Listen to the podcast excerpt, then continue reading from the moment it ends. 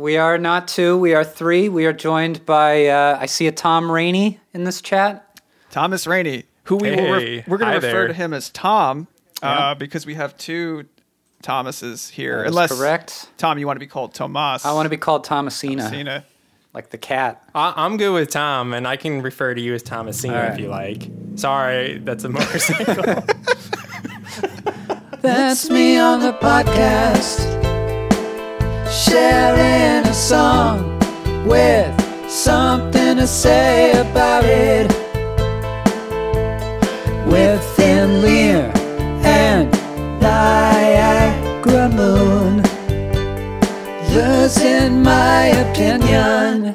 I forgot you live right next to the road. Like you don't have a wall or anything, right? I there's no wall. It's pure road. It's it's like Mad Max out here. I mean, that's like all of New York City is like not having walls, right? That's right. What it's like.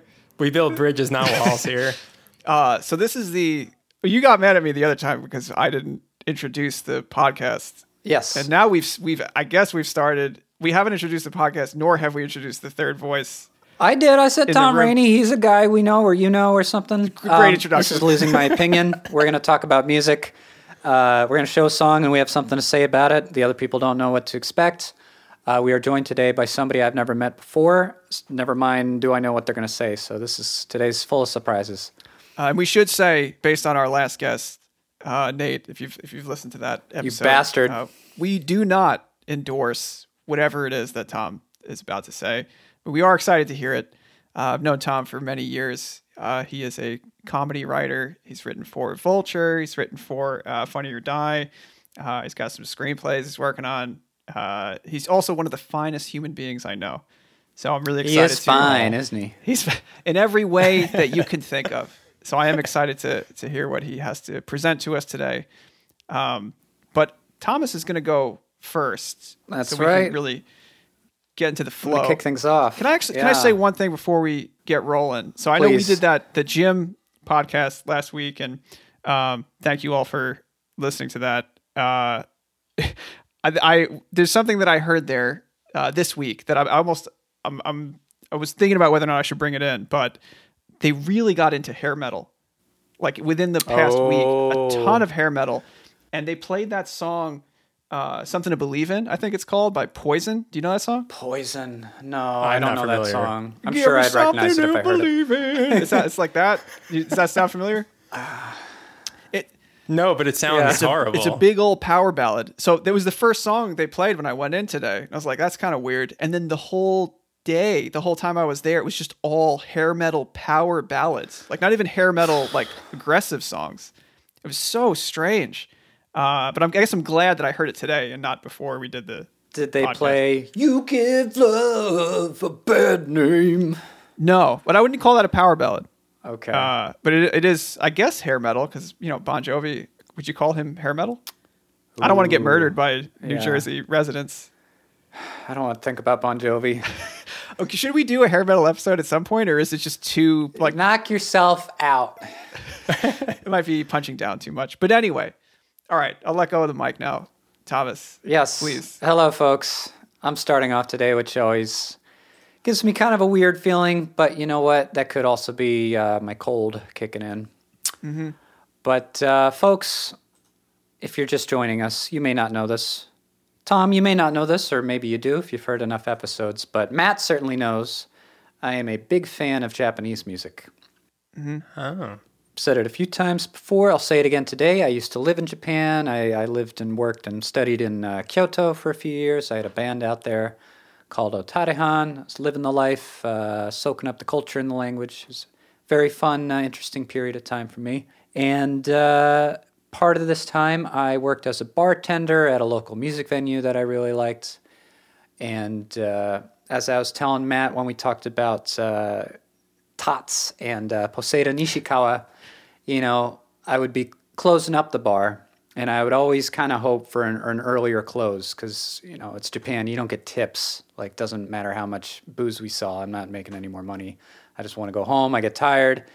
Uh, you know, Poseida Nishikawa might come in at 10:30 and I roll my eyes, but you know, it never really was that bad.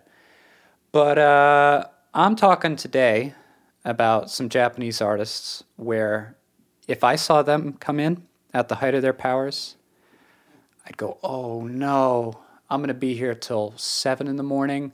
I might have to call the cops. I might get my head bashed in. Trouble is a brewing. I'm talking today about, let's see, what should I call this? The the wild men, the bad, bad boys. boys. The bad boy. I was going to say the bad boys. The bad boys of specifically 80s Japan. We're going back to the 80s for this one.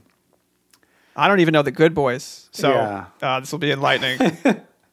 I'm talking about the bad boys of 80s Japanese pop. It it uh, gets pretty kooky around this time. I don't know if uh, either of you know your geopolitics history, but when you think of Japan in the 80s, you might think of their meteoric rise into like the number two place in the world economy.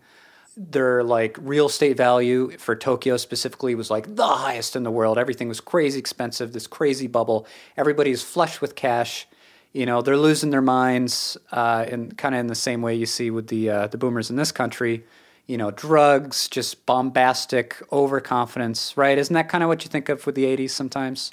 so is there a mirroring effect then? If we're thinking about 80s American music, bloated, glossy, Yeah, synthy, shite. yeah, no, you they largely followed those trends, but I think it's it, was it America setting those trends or was it the time, and then you see Japan's version of it or Americans' version of it. Um, either way, there's no crazier bombastic period of pop, popular culture in Japanese history, recent Japanese history, I think, than the '80s. It certainly gets talked about over there plenty. Uh, what a weird time that was. So, of course, if you look at the artists of the day, you get some particular characters. And uh, I want to talk about three of those characters today. The, some of the bad boys. This is not necessarily my favorite music from that era, although some of these artists I do quite enjoy quite a lot. But uh, it's mainly that's that's the theme I want to go on today. We're going to get a little out of control, or you're going to see what out of control looks like uh, on the other side of the globe. It's already getting out of control in here. So I don't know. I've been I've been to Kyoto before. Oh, yeah. I have, and Tell I me, I, tell me about your Japan experiences. I was I was there uh, for I was working with some international students. I started my trip in Tokyo Sure. and then went to Osaka and did a night over in Kyoto. So like what like a forty five minute train north of Osaka and yeah, it was it's a wonderful place that I wish to go back to. I, I didn't get a chance to dive into the culture though so much as uh, I was working, but the Hey, that the I was, culture. like- what are you talking about? Right. So yeah, maybe I was really living up a true, Uh-huh. true Japanese form then. Yeah, it was, it was great. Yep, they work hard and they play hard. You best believe it. Yeah, my version of playing hard was going back to my hotel room and sleeping, and then going to work the next day. So, but I, I did see like people sleeping on the subways Mm. Oh, late yeah. at night after definitely having seven too many, um, and having a great time. Yep. So you, yeah, I think you you might be able to key into the vibe I'm bringing today. Um, Matt, you've never been to Asia, is that correct? Mr. Thin Lear is, is not That's correct. that world I have traveled. not. No. But Thin Thin Lear Lear has. has- But Thin Matt Lear has has, not. but Matt hasn't. No, I've I've been to any places I've toured have always been like Europe. So Yeah. Oh, fancy man, torn in Europe. yeah. So we're Mm-hmm. going to kick things off here. We're talking about a uh, a legend, although I would say more so as like a, a figure in popular culture more than you know, or like an idol more so than the quality of his music. I'm not a huge fan of this guy, but he uh, he gets around. He's he's worth talking about. We're gonna begin with um, Yutaka Ozaki. This man's uh, to me, he's kind of like the James Dean of the '80s. He he died young. He left a good-looking corpse, uh, and he was just kind of a wreck. And his music and his image and his his message was was about kind of young rebellion, and asking, is this all that is out there? Are we, you know, as a society, is this really right? Is this correct? You know, kind of, you know, fighting for individualism and you know, justice and definitely a message that was at odds with the uh, conservative culture over there. You might think that his sound resembles uh, one of our own Western artists. I'll see if you uh, if you have anybody in mind while we're listening to a song of his. See if he reminds you of anybody in particular. I see him. He's got got a tight T-shirt on, Uh-huh. uh, and equally tight jeans. Yep. So I think we're in we're in good shape here. Yutaka Ozaki, his rise to fame was early on in his life. It was meteoric. Uh, he really made a big cultural impact, and then he died at the age of 26.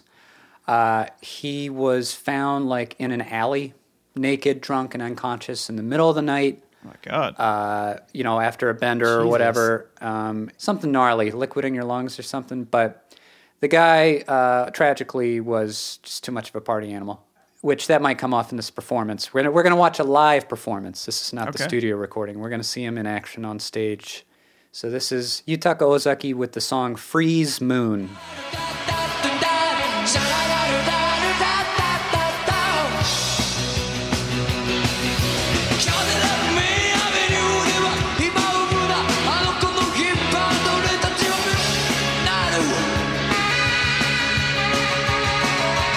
Sax remind you of anybody? yeah, this is a real. Uh, It sounds like a real Springsteen. vibe. Yeah. Screaming his balls off. I feel like he's gonna be pulling Courteney Cox out of the stands at any moment. Yeah, she's gonna come up on stage.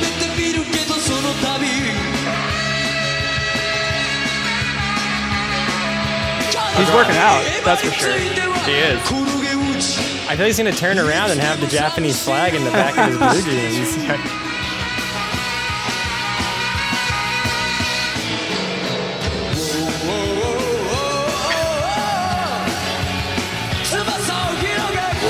Whoa, whoa, whoa, Thunder Road. Yeah, I, I don't know.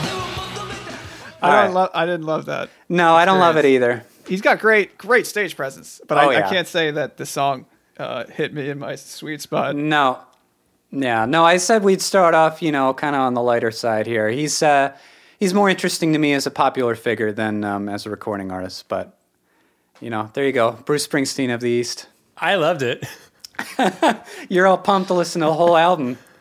Well, I don't I don't love Springsteen. He just never clicked with Ah. me. So I kind of but I think this is fun in the sense that he's clearly doing Springsteen. So I'm more intrigued by him doing that then the music itself. Hold on, hold on a second. Who came first, Springsteen? Or him? Springsteen.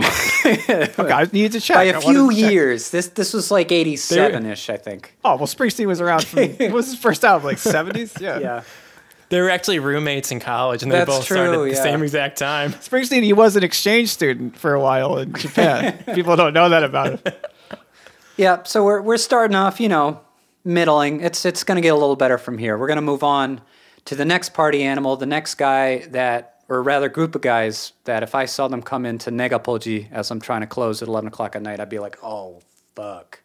Uh, we're going to talk about a band, an awesome band called the Blue Hearts Cool name. they're essentially punk rock, you know, kind of in the vein of uh, Ramones, Sex Pistols, Clash. Without hyperbole, I would say their debut album, which is also called The Blue Hearts, is the best punk album I've ever heard. Now, I haven't heard very many, so that's take that with a grain of salt. I don't know much about punk. I'm not super uh, versed in the genre, but like the the album kicks ass so much. Wow. It's just flawless pop, poppy punk, tight songwriting, amazing energy, just balls to the walls the whole way through. And I can't wait to show you some now. You were talking about music to play at the gym. Yeah. Look no further than uh, than Blue Hearts. They're gonna rock. They they give you a heart attack though. Maybe you want to abstain. I think, uh, I, it, yeah, Powerhouse Gym and Mahwah probably uh, will play them at some point. I imagine the level of diverse taste there. Uh, Tom, how are you with uh, with punk? It sounded like you were a Green Day fan back in the day. yeah, the, the the most known version of punk that there is. Um, yeah, I, I mean, I do like punk music, but I my uh, my knowledge of it is very elementary. Okay. So when you're you know you're you're throwing out the Clash or Iggy Pop, I'm like, yes, I I love them. Uh, don't ask me anything follow up questions about them. It doesn't sound like Thomas would be able to ask you follow up questions. Mm, We'd be like, oh, great, So this means right yeah. on the same level. Yeah, we're we're perfect then for for friends then because we don't need to challenge each other in any way. We can just enjoy things at surface level. Um, That's how America when you should play be. this, I hell yeah. Um, anyway, back to Japanese punk music. I'm hoping that you play this, and this is like a just like the previous artist being a carbon copy of Bruce Springsteen. I really hope this guy is just like Iggy Pop, like one to one. No, the Blue Hearts, they're legit. Like uh Yutaka, I'm like, meh. But Blue Hearts, they're legitimately a great original poppy punk band. Like they have great songs, and it's not just one album either. They had like a pretty good run for a few years in the late '80s into the early '90s, and then like several of the core members went on to do like like two other bands together, and they're still like active to this day. You know, so they've aged fairly gracefully, but back in their day, they were pretty wild. Um, my old uh, roommate Shinsuke, who is very much a music nerd in the way we are, um, he he was a fan of the Blue Hearts, and he's showing me like footage of their performances from the '80s, and he's like, they were definitely on speed for this, like like the way they're singing these lyrics, they're fucked up. So that that's kind of the energy we're gonna hear today. This is from the Blue Hearts' first album. This is called "Endless Song Owaranai Uta." And uh, there's some like swear words in this that got them like in big trouble with like whatever's Japan Japanese version of the FCC they have over there. Um, you know, starting starting shit from the beginning, getting themselves wrapped up in controversy. But uh, Fed right into their personas. Mm-hmm. you're gonna see uh, see them in action here. They're pretty badass.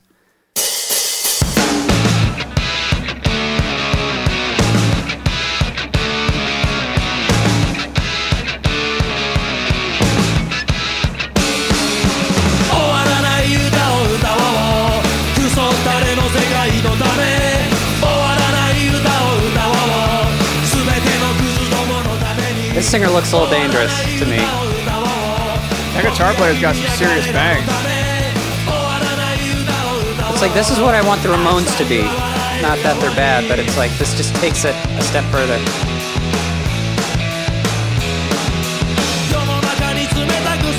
Have either of you watched Freaks or Geek, Freaks and Geeks? Yes. So yeah, there's this part where James Franco is trying to like become a punk essentially, and he knows he's a poser, but he's ripping his shirt and he's like he's really like dressing the part.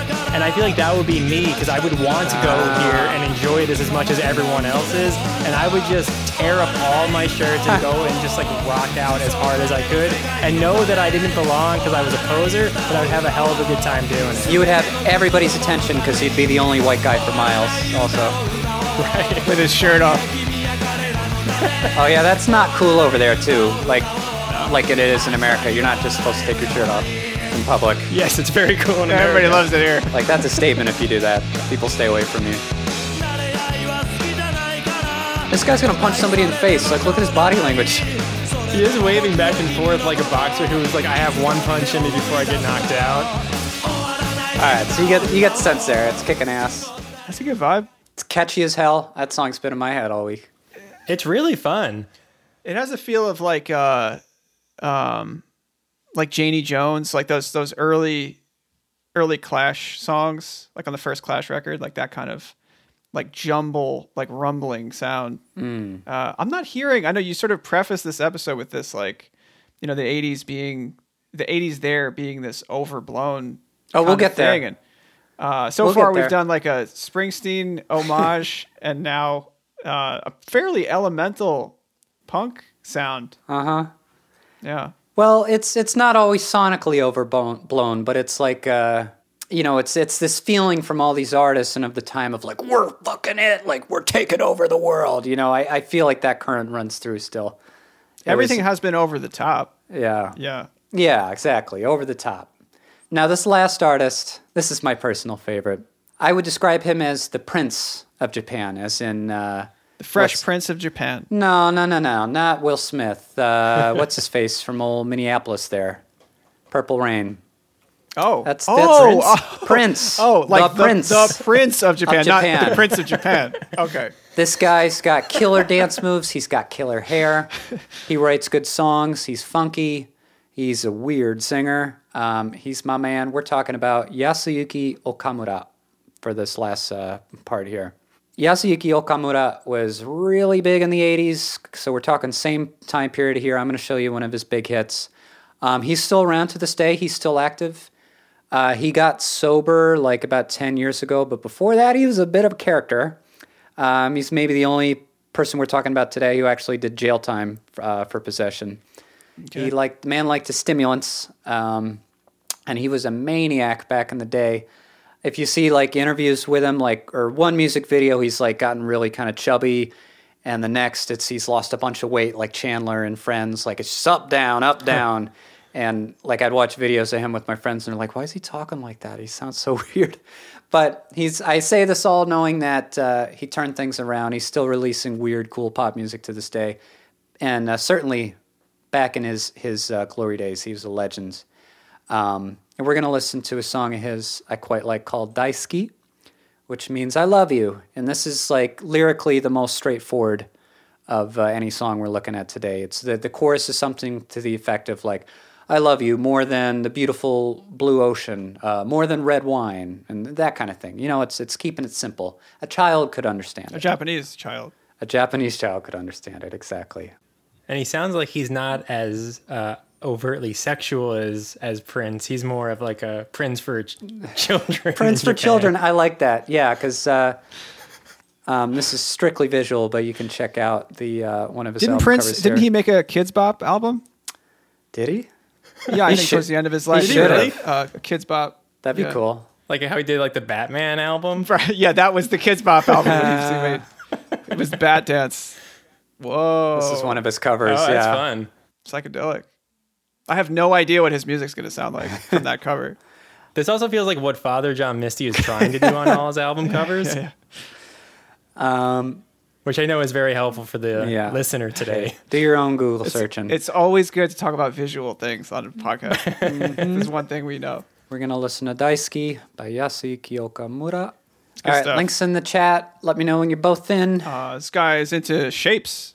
Yeah, no, it's a very 80s video. Um, geometric. and really, don't judge his dancing ability on this particular video because he doesn't show it off. It's it's a little more avant-garde. Uh, the man does have moves, but this Okay. I, I picked this one for the uh, musical content. Um, you- you said Prince. So is he like, you know, a, a sex symbol there? Or I back in his day, he had a glorious mane of hair. I mean, Okay. again, this is visual. You got to look it up for yourself. But the man was a catch. okay. um, and a maniac. Uh, his way of singing, I don't know if you'll. I mean, if you don't know Japanese, it's hard to pick it up. But like, he'll pronounce certain things like he's intentionally pronouncing Japanese weirdly, as if he was American. Other times, it sounds like he's in, intentionally sounding a little bit out of key. He just his voice is very goofy and fun to me. But uh, we're gonna listen to Daisuki, and I'm gonna start it from the middle because I really want you to hear this chorus too. But here we go.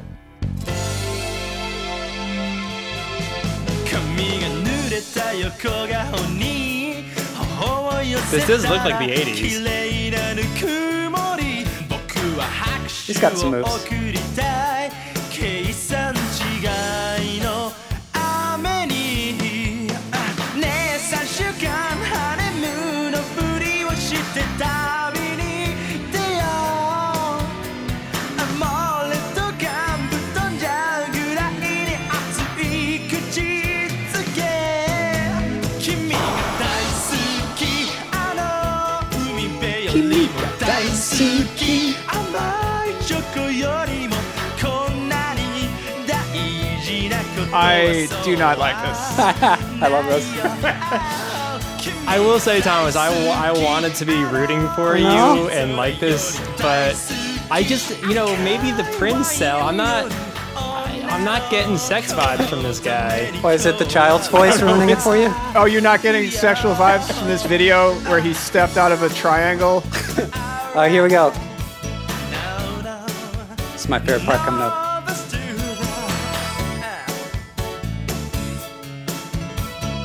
It's just gibberish. Everybody say hepatitis. He's doing some great acting. No, no, hepatitis. Hepatitis. That's gibberish. That doesn't mean anything in Japanese.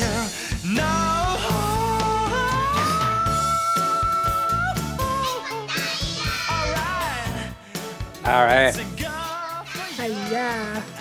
He does look like a guy who would be on a sitcom. You know, it's it's funny you said sitcom because that sounded like uh like the Family Matters theme or something like Oh, that. y'all are haters. That really doesn't it have that kind of vibe Sure. to it? That was my least favorite of the three. I think I like the the punk band the best. Oh, That I was- knew you'd like them the best. enjoyed Yeah, that. That was yeah, my they're, favorite They're as well. unquestionable. They're they That kick ass. fun. Even the first dude. Um, you know, it was definitely like a Springsteenian thing, but Yeah, uh, Springsteen's old roommate. He was yeah, that's where right. Yeah, that time he spent there. But yeah, it was good energy on that one. But this one is just it's too it's too Family Matters theme. for me. Yeah, I feel similarly. I, I, I but I, I did love the Bruce Springsteen guy as well. That was very All right, fun, all and the punk was great. But I was, I was really rooting for you on it. I was going, I was like, oh, he's gonna be three for three today. This is Yeah. awesome. And uh, well, two for three is still pretty good. Haters gonna hate. I mean, in his defense, his best song is one called Kahlua Milk. Figure it'd be about booze. Um, It's a song that I used to cover when I would do like uh, little performances around Kyoto. Sometimes I'd play it on the piano, and that is like I'll defend that song. That is a legit like weird fun uh, jam. But uh, this one has the uh, the better video. Sure. And this was the music he was putting out at the height of his drug issues. Oh yeah, I mean before it got out of control, but like in the his big hit Kahlua Milk, like one of the lyrics is, you know, these days it's about trying to make up with a you know an old girlfriend, but part of the lyrics is like these days, you know, I'm out partying till eight or nine in the morning. I'm like Jesus Christ, Wow. that's a lifestyle. that's like yeah, that's he just like throws it off casually. You know, I'll, I'll play video games, I'll be drinking until I'm an absolute fish. Yeah. Because this this video and song sounded and looked like something that would have been his first release after going through rehab and coming out squeaky clean. that song sounded 80s to me. Out of out of the three, that's an Yeah. 80s Oh yeah. sound. That's an '80s hit. Yeah. Definitely. Um, all right. Well, That's it for the bad boys. speaking of the 80s, uh, our guest today was born in the 80s. So Oh shit. that's a good segue. wonderful, wonderful segue. Wow. and he's here to talk to us. I think he's here to Beautiful. talk to us about the 80s, right? Or am I wrong? Is that correct? I, I, no, no, you're you are right in the sense that a big portion of what I will be talking about today was made very, very popular in the '80s. I will be focusing focusing closer to the '90s, early aughts section of this, and instead of me introduce, listen, I've listened to the pod a lot. I I love what you guys bring to the table. I love. I can't eloquently say what I'm trying to convey today. So instead of doing it myself, I'm going to let the music introduce itself, much like it does introduce itself in real life, which is ah. fully out of context and to the surprise of the audience. If you smell what the rock is cooking. Ah, This is is striking a chord. Wow, I can't believe. I don't think this song has ever been played without any reaction whatsoever. this is just when you think you smell weed meme after think you smell weed meme over and over. Every face he makes is, is that vibe. oh, there's something over there. So yes, today I will be I'll, I'll be talking about specifically wrestling entrance theme music, and I will be advocating for it. And I'll, I'll get to why I will be advocating for it in a minute. But before I do, I want to toss it over to you guys. What's your experience with wrestling? What's your experience with wrestling music, if any? I'm going to guess that Thomas had no interest as a child in these in such trivial plebeian Hey. matters. Hey, hey, hey! I didn't have cable. Right. Oh, you didn't have cable. How am I going to watch wrestling without cable? And I'm a little kid. I can't convince my parents to shell out a But hundred would bucks. you have even been interested in it? no, Exactly. Right. so uh, I will say I was a huge wrestling. bunch of sweaty, muscly men. That's what I knew he would say something like that. So I, uh, I was such a wrestling fan uh, that in middle school I wore uh, an Undertaker T-shirt to my class photo, which my mother still is upset at me about and brings up fairly frequently.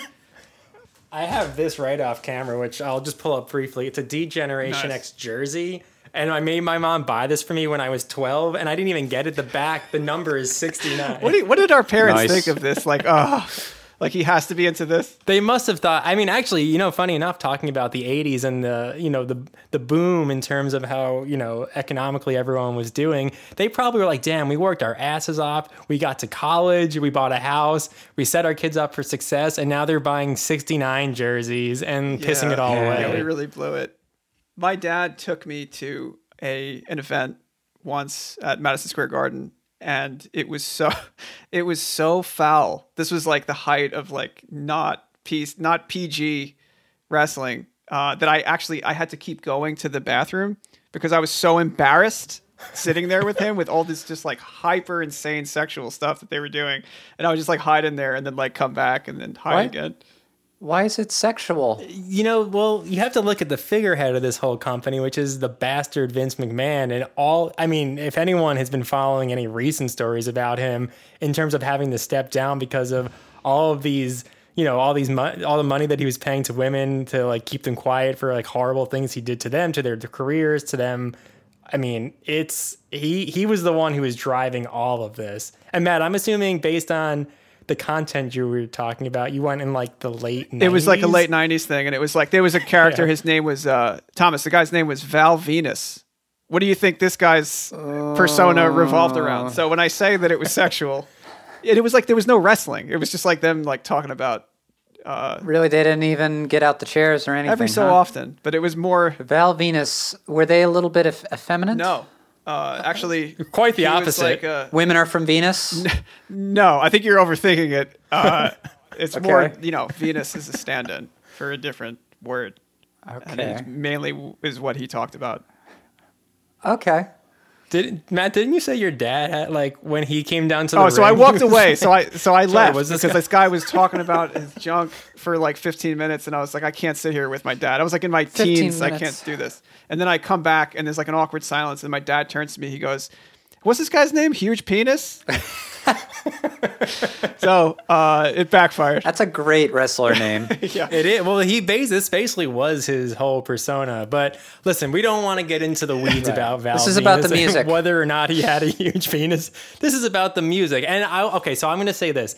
Having listened to the show a bunch and hear heard what you all have talked about in terms of what the fans, the listeners react to, I know that they react to music that you guys shit on, essentially. So when I was invited to be on the show, I was, you know, thinking, okay, what should I cover that will definitely we can just shit on and make fun of? And I'm like, okay, easy, wrestling music. So I started going down the deep dive. I, I grew up uh, a lifelong wrestling fan as as a kid, and I was looking at the YouTube comments, the Reddit boards, my own reflection of which songs I liked or which would be fun to bring to the to the table. And something happened. I wanted to come and shit on it, but I'm not. I'm not going to be able to do that today It's too good.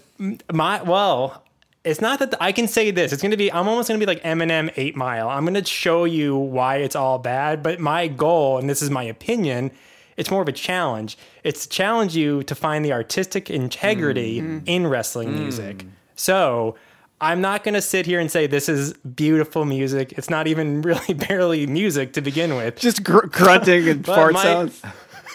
I kind of like the first thing we heard. I was already kind of on board for that. The Rocks theme. That's great because that's not even a song that I thought was worth discussing. I just thought it was. You know, it's, you need a jam it to get you hyped up. It's all about uh, the beat, you know? It's about the Yeah. pop. So okay, all right. So this is there's, there's like a judgment criteria to this, which is is it getting me hyped to see a man that is Oh, he's back with the criteria. representative of the music I'm hearing? Between 1 to 10. So that's one. What's like what's two? Does it make me want to get body slammed? I'll say this: you can set whichever criteria you want. You can shit all over this music, but I'm gonna I'm gonna wait till a, a little bit further down Mm-hmm. the road to talk about why I think there's a lot of value in All right. this from an artist standpoint. So.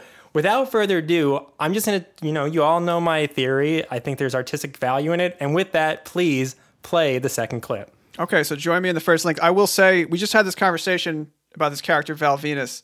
Uh, we opened this first link. This is not Val Venis. It's someone else, a different Billy character, Gunn. uh, pointing to his. I guess he's gesturing towards his junk, and there's like a there's there's a pair of lips. It's a pair of lips on, his his- junk. So Uh, I just want to remind everyone the point of what I'm trying to do right now is to show you why this is good. Okay. So everything you're saying very much not helping, but I do now, we, appreciate we got to it. get into Okay. the music here. How, how can we judge otherwise? Here we go. This is uh, the song is called uh, "Ass Man." Oh, boy. I'm a nice man. Yeah, I'm an ass man. Oh, I'm on board. This- This is Bob Seger, right? It may as well be. This is a Bob Seger B-side. This butt, Seger. All right. So listen, there's a lot to discuss here already. The lyrics are amazing. Is this a Tinder bio? well be. He loves to pick them. It's very confusing. I mean, This is a banger. this is amazing. Just switch the lyrics if you need to, but like, this rocks. This is everything I. I can't. bel I don't even have to make an argument. This is amazing. I can't believe this is where we're at. Is that you're enjoying this? This would be great hold music. So little time. I hear where he was going with that. Is this the wrestler themselves singing? It seems like it might be him singing He's got a good voice. So, so the I guess one thing that I I do know this song, Tom. You know I know this song. Yes, I know you know this. Uh, and something that has always troubled me about it is like, what does he want to do with asses? Because he says at one point he's like, I love to like kiss him or whatever, and then he's like, I love to kick him. So it's like, what is? Hey, what some is- asses you love, others you gotta you gotta kick to get the person in line. He- well, I think that's what He's not just yes, singling in that's on like you know women or like in a sexual context. It's No. some asses you The kick, some objects- asses you know. It's it's a the i- the concept of an ass. it's a spectrum. So the what what you're doing is helping me out so much, the two of you, because you're walking me right down the path I was hoping we we would go to, and what makes a great wrestling theme. Basically, for him, his name is Mr. Ass. It doesn't have anything to do with kicking them or loving them or hating them. His whole thing is that he just loves asses in every form. So basically, what makes a great wrestling theme? My first intro and Exhibit A in this case is that you the the person who wrote this, and I'll get to that in a moment. The person who wrote this just was basically handed a card by Vince McMahon and said. This new wrestler, he loves asses. And we Write about what you basically- know. they make him feel every spectrum of emotion, and you'll just go through every corner of the human brain. In I can relation to acknowledge how ridiculous this is, and I can't even like articulate it because it's so stupid and funny. But the person who was charged with writing this basically was told, "Yeah, this guy loves asses," and he went out and he wrote out a banger about a guy who loves asses, and he did it by also getting an awesome hook right in the beginning of just yelling, "I'm an ass man" twice. It's a great hook. but it works, and you it's know? sort of his uh yeah it's his whole persona it's his Right. it's his it's his rallying cry It is, yeah. something you brought up that's interesting is like they ha- they do have to write the music for these guys before the persona is really like lived in and developed right Oh, like is- it's like does the persona adapt to the music or vice versa? That's an interesting question. So the per all right, so uh, we're jumping ahead in my argument, but I'll just intro it right now. There is a guy formerly with WWE who wrote basically every single wrestling entrance song. i know this guy yeah coolest guy in the world. the late 80s 90s into the i mean he was there 30 plus years He's he has 10,000 plus pieces of music attributed to his name all wrestling related and yeah he wrote songs like the badass billy gunn intro all the way through matt you mentioned the undertaker stone cold steve austin shawn michaels I mean, for 30 plus years, he was the go to guy. he was so, cranking it out. And he was real diverse too. They'd be like all right this guy uh, you gotta write a song about a dude who's into lizards. Go. It's gotta be three and a half minutes So he was quote he was in a he had an interview or he was interviewed a couple of years ago and he the writing process for him sounded like a hellish fever dream because it was all coming down from Vince McMahon. so uh. like I said before, Vince, Vince, Do Vince McMahon, do two hours. yes, exactly. He, you know, I don't want to like get us in any like legal trouble, but the alleged steroid abuse of Vince McMahon, I can't, you know, I have to assume Oh, was he on stuff? influenced the way You're kidding me. Oh, I mean, just do me. Yeah, exactly. Okay, I wasn't sure if you've seen shirtless pictures of him in the late '90s, but take a look at that. He's like a 60-year-old man who's buffer than any of Uh, the wrestlers on the roster. Do you think that was in the notes for each of the songs where it was like, this is a guy who's into lizards and he's on steroids. Uh, this is So a guy the- he's into asses And he's on and he's on steroids. steroids. so the way that Jim Johnson described the writing process would be Vince McMahon would storm into his office, basically in an Jim, any given day, and Smash just his say- head against the wall. basically even like think of the undertaker like he his character is so loose he's a dead man who is living and wrestling but his, he's dead oh, this is easy. Chorus goes, "Dead man walking." oh shit that did you do you know That's this just or are off you the top. joking I, is that what it is? that- so he, doesn't- I just wrote a Jim Undertaker. Johnson song. Thomas, I you just blew my mind. There's a song that I wanted to work into this so bad, Uh-huh. which was the Undertaker's version of Limp Bizkit's "Rollin'." And Oh, the first, it opens, it goes, "Dong." Dead man Oh, walking. come on. Keep rolling, rolling, rolling, rolling. What? Oh, It man, makes no Thomas, sense. you really did write it. Jesus. This is, Yes. you know, we're talking about The Undertaker. We're just assuming that the audience, Tom, you and I are Yes. assuming the audience knows who The Undertaker is. And um, some of them might. But Yeah, uh, no, this, this this is the reason he was actually on my list to go right to after Badass Billy Gunn, and the reason for that being is that I want to show the spectrum of what Jim Johnson was con- like composing in his little WWE music studio. So think of the song we just heard about a man who loves to flaunt asses, kick 'em, Yeah. kiss 'em, pick 'em, and then he composes this like in the same week, you know, presumably. All right, I'm going to play this. I'll say right off the bat, I love this song. Okay. I don't. I almost wish we didn't start with Ass Man though, because how are we gonna beat that? You know. I, You're I not agree. Gonna, you're not going to beat Ass Man. Got a little FM synthesis in the beginning here. This actually sounds a lot shittier on headphones. Yeah, I guess it, it is more impactful when you're in an arena. Yeah, give me reverb or something. This, is great. This is This like is really a man weak. hitting one uh. note on his keyboard. Oh shit. Oh, yeah. Now it's going though. So you have to think when the first bell hits, all the lights go out and everyone's like fucking pumped. This is pretty dope actually. Just 15 more seconds of this. This is like a national anthem. How good is it? oh my god! This god, is it like, is. yeah, this is a, like a, yeah. It's like the national anthem of hell. All right, it's, Play it on a Casio. it's apples to oranges, but this, you know, this this holds up against Ass Man. I still think it's great. The melody's great. The ambiance is great. Yeah, this is pretty dope. I'm so happy that I I cannot believe you both like the first two songs. Hey, good music's good music. I don't care who commissioned it. So the thing I think is amazing, I guess Matt, you can pull it back, but the thing I think that it's amazing about this, and this is where my argument comes in, and I'm specific. I know I was saying I wanted to focus on the artistic integrity of wrestling music. I specifically wanted to highlight the artistic integrity and talent of Jim Johnson because, I mean, listen to what we're hearing. He could have easily honed it in and just did some stupid heavy metal guitar riff that he banged out in a second, but he came in with like this really cool, interesting piece, and also you know, he challenged Vince McMahon in, in a lot of regards because Vince is like a muscles dude. He just loves stupid, loud shit. And, you know, Jim Johnson, he was given a card that said, this guy's a dead man Yeah, and he's a weird guy. Yeah, he's dead. He's, He's, a like dead man. dead or something. and he's like, all right, let me, let me try and come up with something. And this is what he wrote. And I think it's like a pretty great piece of composition. Thomas, this was the era of wrestling where, like in the '90s, it was like, "Oh, you're you're a garbage man."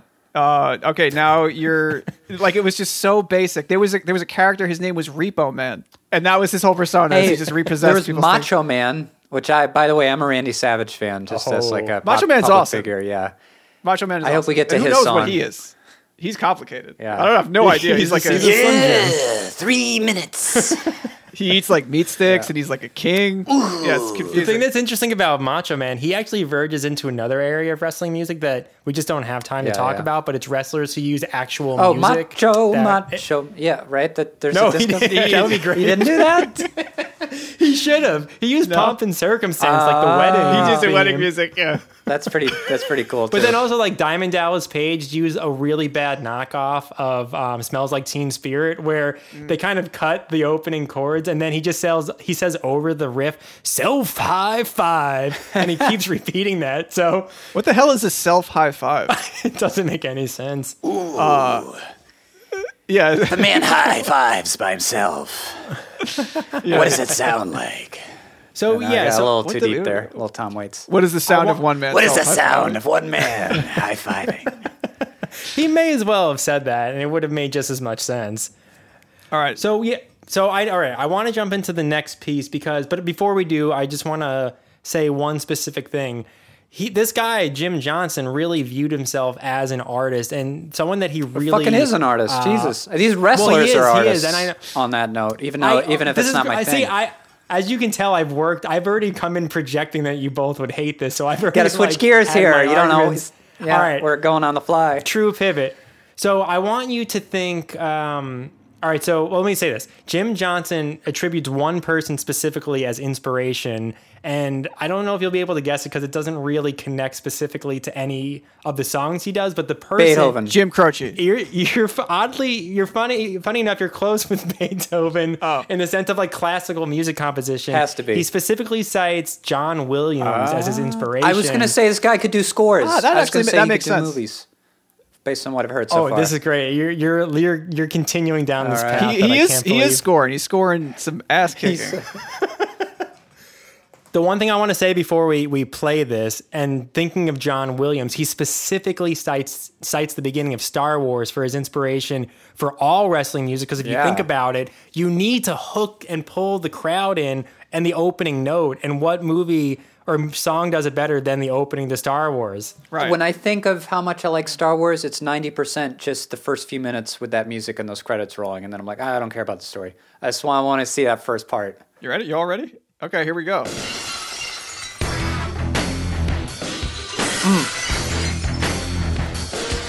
He's breaking glass. So this is, uh, for those of you who don't know, this is the entrance music to Stone Cold Steve Austin. And this is maybe the most iconic wrestling song ever written. Fred Durst isn't going to start rapping, is he? No, but he he should. You can end it. This it, it just continues. It kinda on just goes on like like that. Oh, but it's, it- it's instrumental, huh?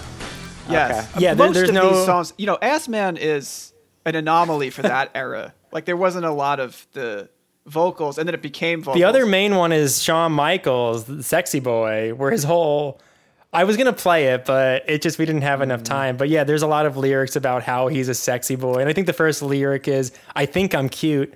I know I'm sexy. Which is, you know, good for him for knowing the the, difference sexy between part. thinking and knowing. Great opening line. So I wanted to play the Stone Cold one because I feel as though Reddit would have destroyed me if I didn't. But I do think that connects really nicely to the John Williams inspiration because there's no more iconic opening in a wrestling theme than that glass shattering. I think it's yeah, I think it's the Undertaker bell and that that glass shattering. That those two songs I think are the ones that you know you the crowd goes nuts. I'm gonna go ahead and say, as somebody who's played a handful of you know video game, computer games from the early 2000s, I think this this uh, Jim Johnson guy inspired video game composers. This is I see a through line here. That sounded very similar to like you know like badass run and gun kind of soundtrack for FPSs. He really does, and he also. It, there, you also everyone listening, you also check out. He did an interview with Vice uh, in like December 2020, and it was it really talks about his inspirations, who he thinks he Yeah. inspired, and Who does I he mean, think this he is gonna be. inspired? So this, I was I couldn't wait to get to this. He he he attributes some of his music to thinking he inspired a lot of the nu metal that came out at the end of the 90s and the early aughts. Mm-hmm. I mean, hey, and those markets uh, cross over the. Venn diagram between wrestling and music. They're right and- there. You got the you got the audience right where you're. Sounds like need my 'em. life at the age of twelve. It's a perfect circle. It, it Woodstock '99 and wrestling music is a perfect circle on, an on a Venn diagram. And I just want to jump right into the next one because this song specifically, he thinks oh god. Really he he thinks that he didn't say this started nu metal, but this was 1997 when this came out. So Limp Bizkit is kind of just getting started. And I think this really, you'll hear it and go, oh, this sounds like Fred All Durst right. is singing this. Tom, Tom, we, we we talked about this last when we did the nu metal episode, uh, and I guess we just can't escape this topic. Uh, we were talking about how the genre really came to fruition like 96, 97. So, yeah, like this was like this was part of that rise, wasn't it? Are you ready? Oh, such an obnoxious voice. What to do? Doesn't he kind of sound like Fred Durst a little bit? A little bit. Why are we ending on this? We aren't. Oh no, we're not ending on it. Shut the fuck up, guy. Why is he saying it like sexy? Like what? What the hell is the matter? Is he sexy or is he just cute? That's a good question. The guitar, good riff. Here we go. It is, right? Led Zeppelin. No, no, get the vocals out of here. But this is the nu metal part, you know? Ah, oh, it hurts. Little man, break.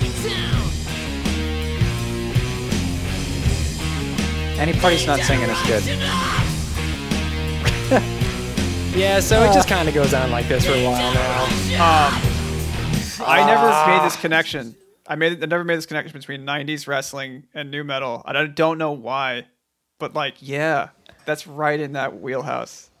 it's right there and you know thinking about what that then turned into it also it, it like bounced back from music into wrestling because that undertaker theme we just listened to in 2000 so just three years later they get rid of that and they start going out he starts going out to kid rock's oh, american Fuck badass. that guy. Ah. they script that they, they scrapped that six months later and then they turn it into limp bizkit's ah. rollin and the undertaker uses that for years and they get rid of the cool ass song we ah. just listened to. And ju- i mean just like the music of the time it really was not good and but it was still coming out in culture like relentlessly. You're relentlessly breaking my heart. That's terrible. I know. I didn't know Underta- that. It is sad, and I think it's indicative of like kind of what comes later, not only in wrestling but music. And this is where I want to talk about where Jim Johnson's career goes to is that he, after 30 plus years of working for the company and just giving them banger after banger and like setting the tone for like that whole era that exploded wrestling from like the late 80s through the 90s.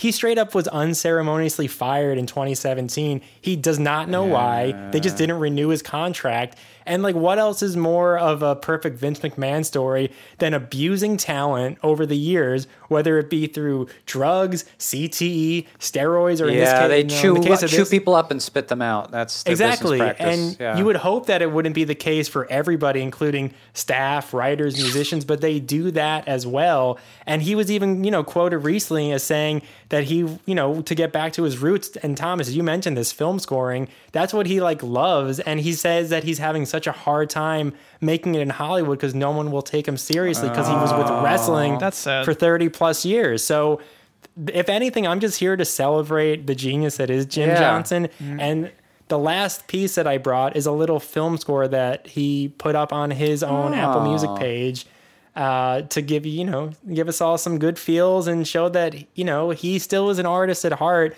even if the industry won't acknowledge that. Is this it? All right, let's play it. Oh yeah. All right, here we go.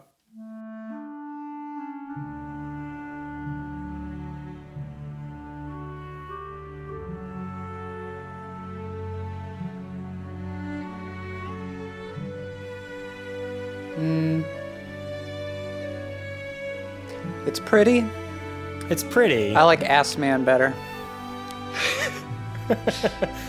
I okay, so I don't disagree with you. And when I was listening to it, I could acknowledge that this is no, you know, this is no Star Wars, this is no Imperial March or anything. But to show that this is what this guy loves, It's competent. Yeah. yeah, It's competent. It could be. You could drop this in any number of things. Uh, it sounds it sounds very 90s, like 90s. Film it sounds like the moment where Kevin McCallister reunites with his mom at the end, like Kevin, mom. it does. You're oh, I don't want to ever leave you again. Like You're so right. emotional conclusion. Yeah, There's a place. There's a place for that sound though. Oh, there's And so just many like there's places, a place for yeah. uh, Ass Man and the Undertaker. And, Uh, but it's kind of boring listening to it by itself. But it's yeah, it's utility music. It's not the most captivating. I just think it shows that the tragic figure that he turned Right. up, turned into is that he was eaten up by the system and he was just doing great work for years and years and years and, he tried to didn't get back get a to pension or nothing. No. And those guys have made billions. The only thing that he didn't get was a CTE, which is like the only good thing he didn't get from the WWE. So I guess he does have that working for him. that's true. so that's my argument. So I guess long story short, can you both find the artistic Yes. integrity and value in wrestling music? Man, you know I can. Too many, ass- too many asses. You had too me at I'm an ass man. You had me at too many asses, too little time. I was, I was hooked. That song is ridiculous. I Um, tried to years and years ago. I tried to. I was doing stand up in New York, and I just read the lyrics to that on stage, and then tried to like riff off of that. And after I did it for a few minutes, and I, it was my turn to, or I was finished, the host takes the mic back and he goes, "That's Tom Rainey, folks." Huh, keeping it topical. it was like 15 years after. oh man, he destroyed you. That's a roast. I, That's I a got a roast, far. I got a far bigger laugh than when I was reading the lyrics. But Oh, that's Got to start somewhere. that's brutal. consider this redemption. Yeah, you got it. You showed I him. never knew about Jim Johnson, and now I got a lot of respect for this guy. Um, that Undertaker, that set such a great tone. I can totally imagine that playing in an arena, and everybody's. Mm-hmm. It's like a subtle build up That's the best kind. This is I'm so happy. Yeah. Thank you. Well, shoot. I yeah, that's that's what I learned today. I learned uh, there's something about wrestling that I can get into. I learned that there is a more than tenuous connection between nu metal, the rise of nu metal, and wrestling intro, in, intro themes, which is uh, disturbing and, and needs to be investigated. Um, and I also learned uh, that I didn't like the last song from Thomas's first song. What'd you learn, Tom? I learned that I shouldn't project uh, my own feelings of insecurity that you both would hate music that I would bring to the table and uh, just go with my gut, which is that Jim Johnson's a Jim and great. there's some bangers in there. Hell yeah. talented. He's a talented dude. I mean, to just like Yeah. deal with that every day, like some new, like, oh, this guy he, he uses a parachute. Write a three minute song about it. Well, shucks. uh, lovely having you on. Hope to have you back sometime. I love this. I, I love the show. I love the everything you guys bring to the table. It's a weekly listen for me. So thank you for the hours at this point of content that you provided to me because it's been very It's nice. enjoyable. It's nice to be Aw, thanked. Well, I'm just really happy to know someone's listening to it who's not Yeah. our moms. So that's quite lovely. Uh, because they keep writing bad reviews. If you uh, feel similarly to uh, to Tom here, you can go ahead and subscribe to Losing My Opinion. Uh, write us a, ra- a rating, leave us a review, or something like that. or the vice versa. Yeah. Uh, you can follow Losing My Opinion on Twitter, Instagram, or TikTok. And you know what? I've talked about the bad boys of 80s Japanese pop. Are they really the baddest boys? I don't know. I could be wrong now. そう思わないけど。 Oh wow, different direction with it. I'm assuming you said I don't, but I don't think so in Japanese. How how do you say so long suckers in Japanese? Is there a translation for that? Johnny. It's more, it's not the word, it's the attitude that you say it with. So you got to put some stank on it. You gotta say, Johnny. Okay, well, uh, Johnny.